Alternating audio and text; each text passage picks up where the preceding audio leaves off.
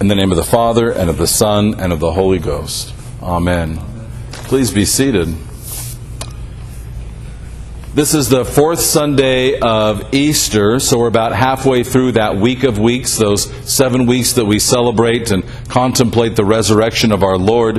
At this kind of halfway point, we celebrate Good Shepherd Sunday, always the fourth uh, Sunday of Easter. And so for Jesus the Good Shepherd, it's our name day feast, our patronal feast, our, our feast day. And uh, because we uh, had our first Uh, service on Easter Sunday, it's become a time that we celebrate uh, our anniversary. And so this is our eleventh anniversary at Jesus the Good Shepherd.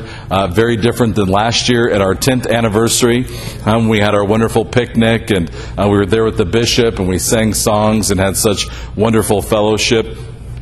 The church seemed so full and active, and now here we are in this quiet uh, season, uh, but uh, just as blessed, if not more so this year uh, than last year, for the um, the warmth and the fellowship of our uh, of our people, even at a distance.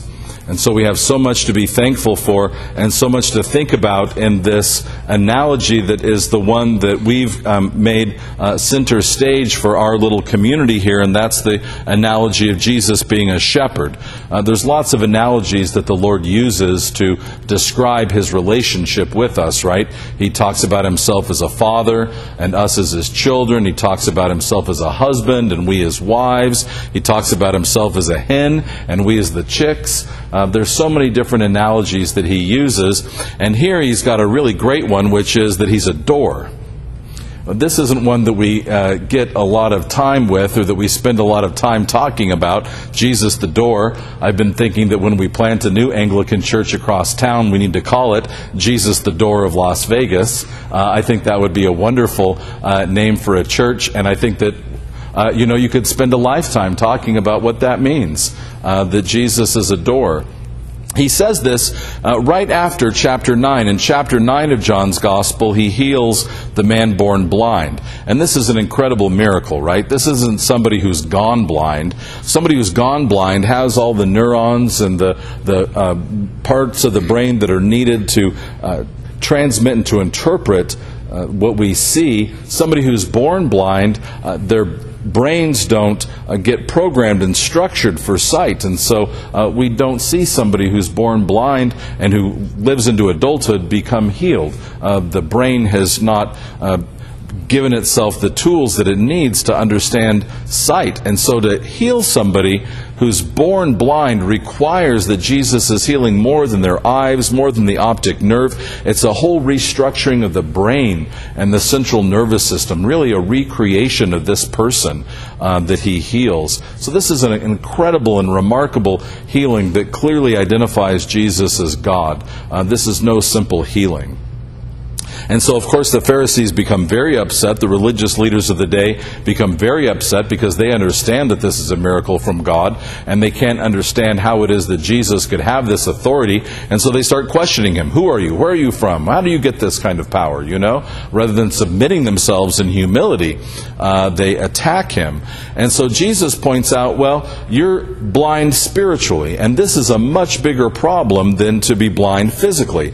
Physical blindness is Uh, a horrible thing, uh, but it's not as bad as spiritual blindness. Spiritual blindness means we can't tell right from wrong. We can't discern how it is that we're supposed to act in our lives. We don't know how it is that we're supposed to think. And worst off, when God comes, we don't recognize him. We think he's somebody else. And this is the blindness that the Pharisees have. God comes to them, and they don't recognize him. That's true spiritual blindness, and it's much more serious uh, because he is life, and now they are not recognizing uh, abundant life in their midst. And Jesus says that to heal this kind of spiritual blindness, we have to be in a relationship.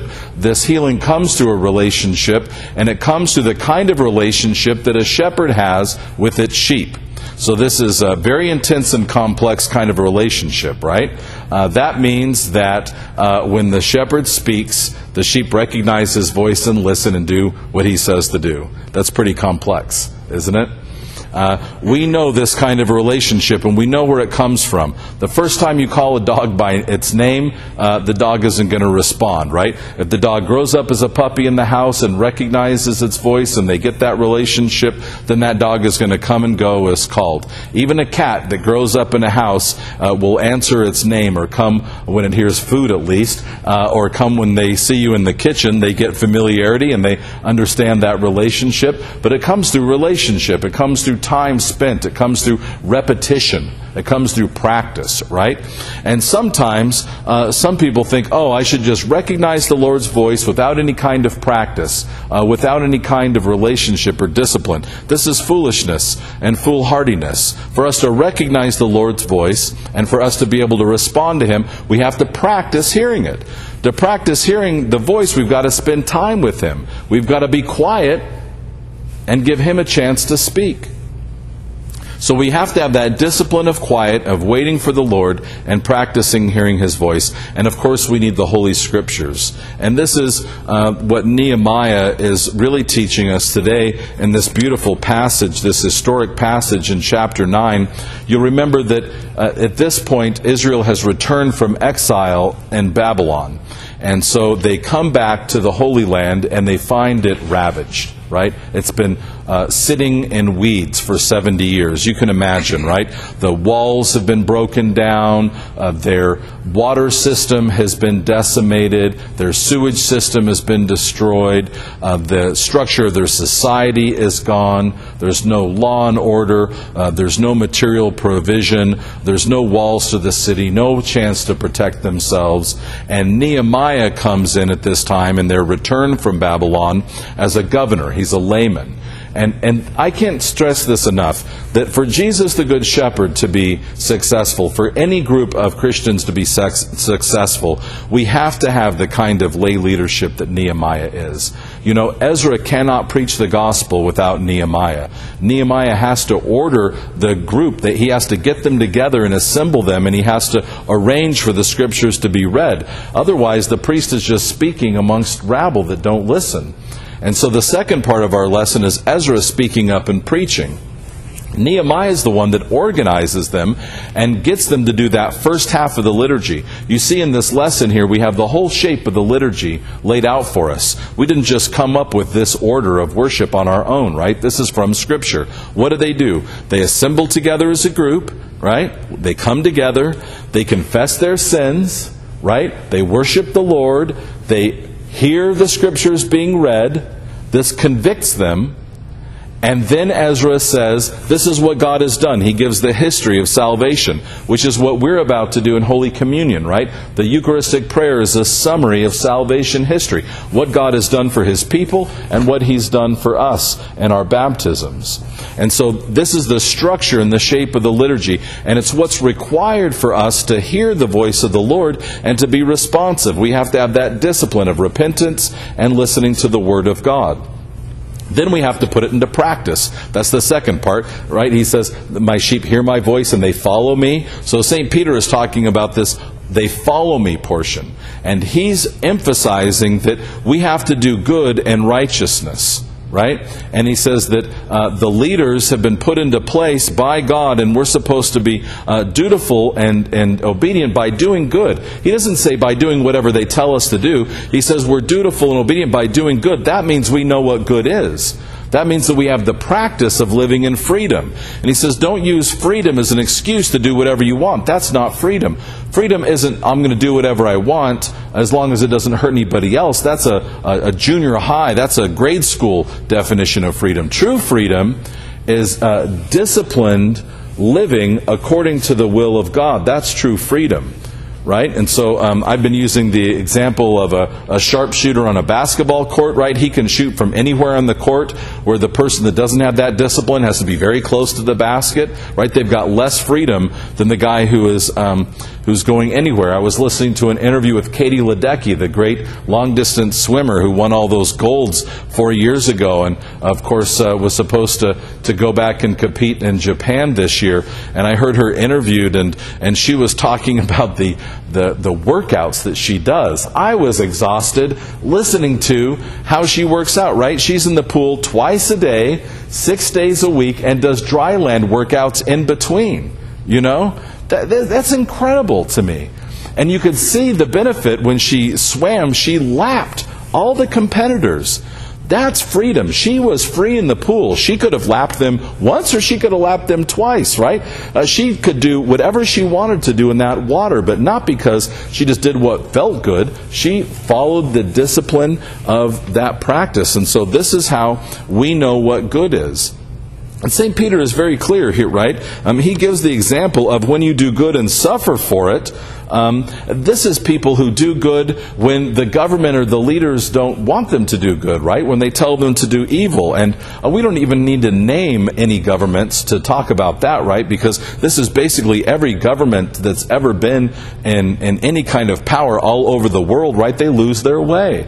They start to do things that serve them. They're not following God. And as Christians, we're always obedient to God. Uh, we're always obedient to Him first. And sometimes we'll suffer for that. Sometimes we'll suffer for doing that good thing. And uh, Saint Peter says this is a gracious thing in the sight of God, a gracious thing for us to suffer um, for doing what's right. Right? Because the whole purpose is that we're going to die to sin and live to righteousness. That's the whole um, the purpose of God saving us, of Him dying for us. So what does it mean that He's a door? It reminds me of uh, when we had a, a youth convention in Fresno for the diocese some years ago. It was a wonderful gathering. We had a couple hundred kids, teenagers, junior high school, twelve to seventeen-year-olds from all over the diocese. We had them in a big gymnasium uh, when Saint James Cathedral had this big gym, and uh, we decided that we were going to have them sleep all in the gym to save money, right? We'd have to pay for them to go to hotels and to pay for us to go to hotels. So um, a couple of the rich kids of the rich churches went to hotels, but the rest of us, right, were sleeping on the floor. And then the counselors recognized, wait a minute, there's like a dozen doors to this gym, and these kids are like cats. They've been coming in and out all day. We need to keep them inside of the gym. How are we going to do that? And there had been um, some gang members in this neighborhood of Fresno that had been lurking in the parking lot earlier, so we're worried, how are we going to keep these gang members out and our kids safe inside? We finally realized that we were going to have to sleep on the floor along the doorways of this gym, right, the counselors. So we laid across the door. In effect, we became the doors, right? We became the doors. By laying across that doorway, we became the door. We were protecting them from what was outside and keeping them inside, protecting them from themselves. And this is what Jesus means by He's the door. He's the way into the salvation of the Father, and if we would allow Him, He will be our protector. This is what the shepherds of the ancient Near East would do. They would take their sheep, and at nighttime they'd lead them into a culvert or a small ravine or an outcropping of rock where the sheep could stay safe, and then the shepherd would find the path that he led them in on, and he would lay himself across that well-worn path to keep the sheep in and the wolves out. So he becomes the door, he becomes the entryway, he becomes the protector, uh, both from within and without. And this is what the Lord wants to do for us today. Uh, why? He says, because I want you to have life. And this doesn't mean uh, free from illness and suffering. Our, these bodies will wither like grass. He means to keep us safe from people who would so distort our thinking and our spiritual sight that we wouldn't know good from evil. He means to keep us safe from people who would be so confused that they would tell us that Christ is not risen, or that he won't come again. It means that he's going to keep us safe from those who are so confused that they won't know right from wrong, and they'll think that whatever a government says is God's righteousness. This is what he's protecting us from. This is what he's giving us eyesight for, so that we can discern the will of God, so that we can perceive what is good and what is righteous, and so that we can live life that is abundant, that is in this life and forevermore with him in eternity. May we have life abundantly this day and forevermore. Amen.